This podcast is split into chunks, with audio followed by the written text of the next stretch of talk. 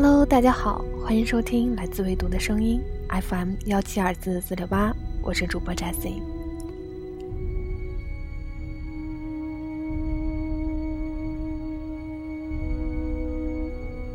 距离威廉·萨姆塞特·毛姆逝世已经整整五十周年了。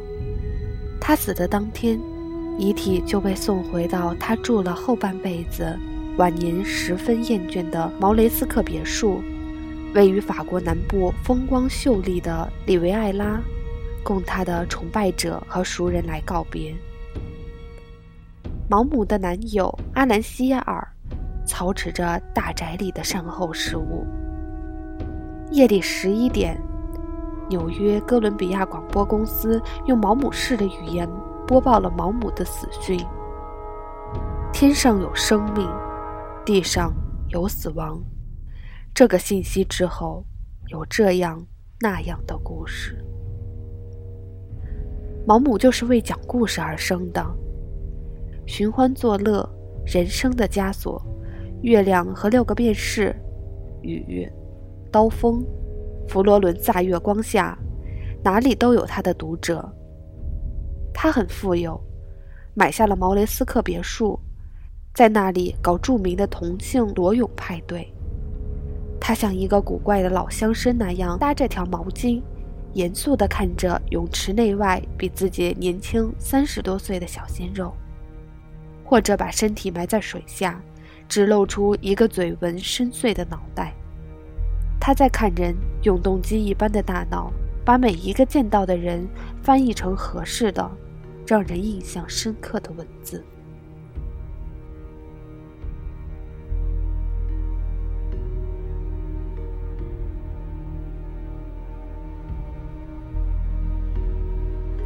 晚年，他每次大寿，都会有人凑过来恭维说：“他早已获得了不朽。”毛姆总是面无表情地回答说：“不，一百年后就没人再看我的小说了。”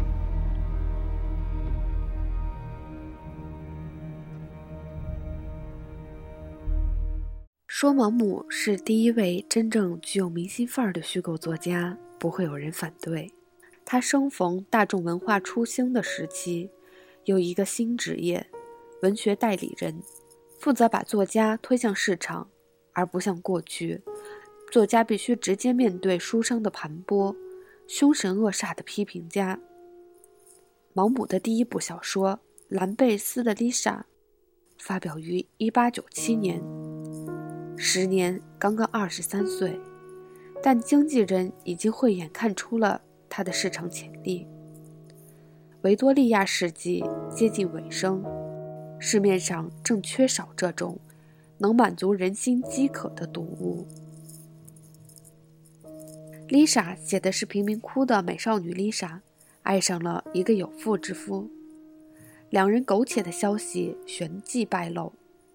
狄更斯之后。维多利亚的小说家们几乎忘了讲故事的要诀，把人物快速地推到麻烦境地。毛姆正是这么做的。贫民窟、通奸之类的题材，正人君子们掐住鼻翼连呼龌龊，却正是大众喜闻乐见的。评论家自然贬多褒少，尤其是他的满腔脏话。然而。如果没有污言秽语，怎么能反映社会底层的真实呢？出版商们把毛姆原文中的一些俗字改文雅了，比如“肚子”就改成了“腹部”。毛姆很不满，却也没有办法。书出来以后很快卖光，而出版商的警告犹在耳：写作是件好事。也是一根不中用的淘米棍。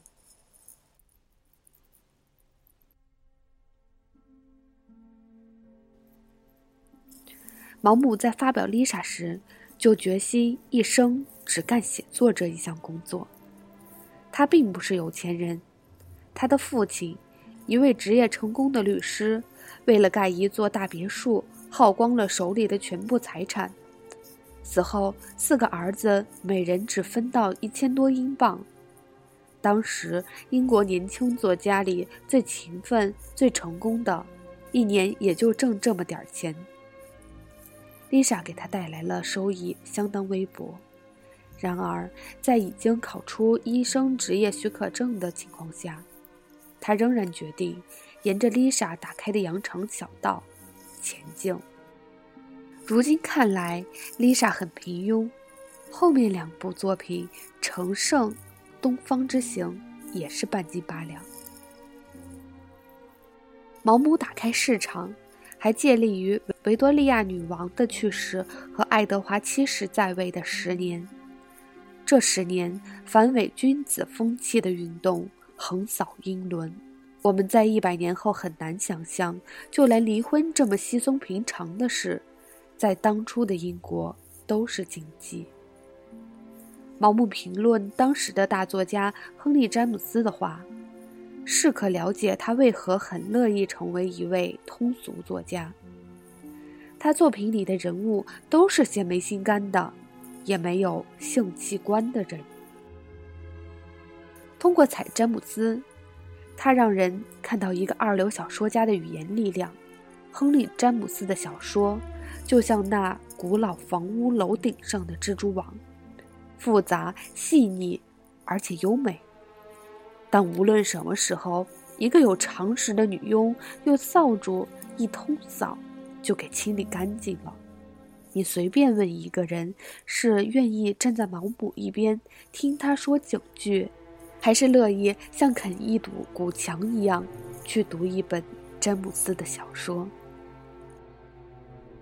克雷赌克夫人是他步入上升通道期间的一部重要作品。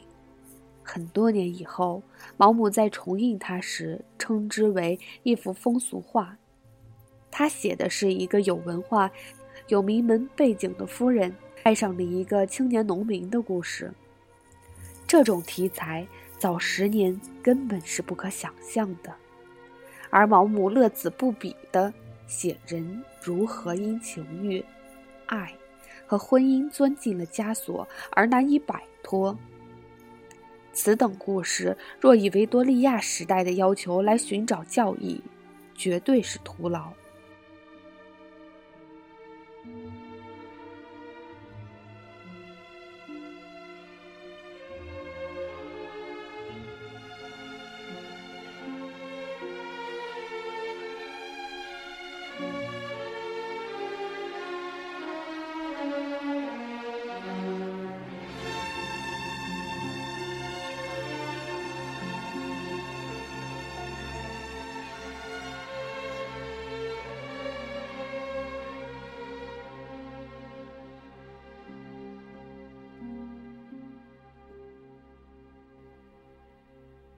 克雷杜克夫人的行为是应该鼓励，还是应该反对呢？作者是很同情他，还是暗讽他呢？现代小说的核心要义之一，就是一个举动的价值不能以成败而论，一个个体的行为，一个极端自我的想法，并不因他没能给人们带来良好的结局而否定其意义。即使爱情是枷锁，人们未见得见了克雷赌克夫人的前车之鉴就触涕，就百般躲避。一九一五年，他最出名的小说《人生的枷锁》问世，“枷锁”一词直接放进书名里。此时，已经有相当多的读者知道了毛姆，熟悉了他的风格。一九零八年，他有四部戏同时在伦敦上演。此前，在英国有此壮举的为萧伯纳一人。也是在这一年，三十四岁的毛姆彻底不用再担心没钱了。不过，多少成功的剧本，都抵不过人生的枷锁。这本战争时期出版的书得益于他认识的第一位男友杰拉尔德·哈克斯顿。枷锁首版，英美两边印数加在一起是五千册，创下了毛姆作品新高，也是他的第一本自传体小说。真真假假交织在一起，毛姆在前言里写道：“情感是我的，但事件倒不一定件件都是那么回事。”他交代的清楚而坦诚，说明他真把虚构和真实的关系当一回事儿。弗利普·凯利所受的枷锁，毛姆都有：生理缺陷、早年丧妻、爱情，诸如此类。在这本书里，毛姆的厌女倾向也展露无遗。菲利普被米尔德利德折磨得苦不堪言，反过来，米尔德利德在离开菲利普后，又出于利益的动机去找他。索取不得，跟他大吵大闹。尽管女主角如此不堪，枷锁却没有得到什么女人的强烈反对，因为毛姆毫无保留地袒露了菲利普的脆弱和可悲。比毛姆更擅长写后书的西奥多·德莱塞盛赞枷锁是他读过的最优秀的小说，这本书就此长销不衰了。明快洗练流畅，字句如泉涌。当人物的命运出现纰漏时，读者如同见到一场酝酿已久而又自然而来的地震。他们愿意追随人物的俯仰起伏而心情跌宕。如果毛姆有心把一个人物刻画的卑微，读者必不会因为某些理由而对他抱以好感。反之。每个感人的时刻，也总能找到读者内心的应和。毛姆的风俗小说虽然也要截取奇闻怪谈来勾动读者的好奇心，但人所有共有的东西，比如难以抑制的情欲，在美貌面前都无力自持，被不幸的婚姻羁绊住脚踝，诸如此类，总是能激发共鸣。但毛姆的弱点也在这里，他太熟意这些枷锁。无论什么人，一旦被无所不在的网罗所获，他再有过人的天赋、奇妙的才华、令人敬仰的品格，都便不在话下了。风俗小说的特点就是剥掉人的外衣，翻出他混乱不堪的私欲，他肮脏的甚至无法理喻的内心冲动。或者，借用鲁迅道德化的说法，炸出皮袍下的小。四年之后问世的《月亮和六个便士》，写的是斯特里特兰德这位百年不遇的天才做出一连串令人瞠目结舌的举动。斯特里特兰德也同菲利普一样反感女性，但理由不同。菲利普是受了米尔德利德过分的刁难，而斯特里特兰德却自负地认为，女人只会用那些家常琐事来干扰男人实现宏远的志愿。写书时，毛姆同自己的妻子、富有的室内设计师西利在一起，他可能把平时积聚的怨气都倾倒了进去。即便如此，毛姆。仍然让他的读者接受了他的暗示。斯特里特兰德脾气乖戾粗暴，他离家出走，又把情人逼上了绝路，如此，等等，皆在艺术家与天才的某种特权范围之内。有一次，批评家质问：斯特里特兰德何必是个艺术家？他给人带来那么多的不幸。何必非要以艺术来充当理由？缺乏合理解释吗？虽然《月亮和六个便士》的读者可以远远多过刀锋和人生的枷锁，他的硬伤却是明摆的。毛姆的思路类似八卦小报的新闻炮制法，预设某人是肮脏的，然后围绕此预设勾画他肮脏的一生。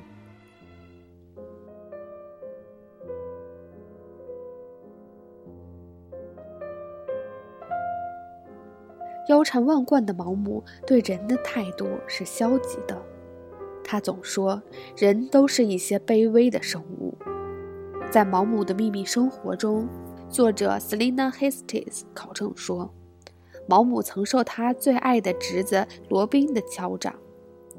罗宾一次跟叔叔说，有家出版商给他五万美元，要他给他叔叔写一本传记。毛姆闻言，赶忙给侄子汇去了五万美元封笔费。拿到钱之后，罗宾立刻感激的许诺：“我不会写任何别人的传记，永远不会。”一言为定。他说到做到。一九六六年，毛姆去世的次年，市场上就出现了一本萨默塞特关于毛姆的一切，书名《罗宾·毛姆》。一九七八和一九七九年，罗宾又连出了两本关于他叔叔的书，而正是在他的书里，我们能读到毛姆挚爱的男伴杰拉尔德的一些新曲。毛姆带杰拉尔德出入各种高级场所，但杰拉尔德却感到自己只是一个小跟班，别人会像瞧不起任何一个名人附庸一般瞧不起他。毛姆辩解了几句，杰拉尔德接着反问：“你真的瞧得起我吗？你接触任何人，跟任何人说话，只是为了写你的故事？你的眼里真的有人吗？”毛姆在二战期间完成的《刀锋》时，刚好七十岁，这是他最拿得出手的作品，和《人生的枷锁》一样。也是一个二流作家最接近一流的作品。退伍飞行员拉里不再纠缠于俗世的鸡零狗碎，他去东方寻找超脱之境。那些把人推向万劫不复的腐化世界的力量，对他都不起作用。他卖的空前好，评论家的反应也最宽容。不过。成功没有掩盖住他永失我爱的伤心。也就在1944年，比他小18岁的杰拉尔德·哈克斯顿逝世。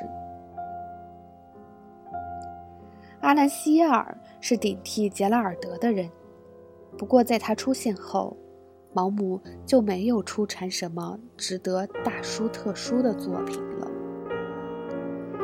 一九四九年出版的作家笔记很能满足读者对毛姆的深度好奇。琳琅满目的警句、人物速写和一批未使用的故事素材，每个素材都可以敷衍出一篇不错的故事。毛姆虽然坦然自居二流，却也讨厌别人叫他讲故事的人。那么，该叫他什么呢？故事搜集和改编家，旅行型虚构作家，格言警句家，还是把人世的真面目看得太清楚，仅仅因为想写故事才活到九十一岁的一个英国佬？作家普里切特有一句评语：毛姆，这个与政治和信仰两不沾边的怀疑主义者，却在乌托邦和个人主义的废墟中存活下来。在盲目跳跃的年代，即二十世纪上半期，人们是不参与政治，就是投身宗教，亦或某种政治宗教，借此找到坚实的精神依托。而毛姆却远离这些，仰赖被人遗弃的东西而存活。毛姆自己说，他最喜欢的身份是哲学家，深思哲学问题。用所有人能懂的语言来表达。这位哲学家也是完全个人主义的，不在乎研究成果，只愿意在抵达结论的过程中永远停留。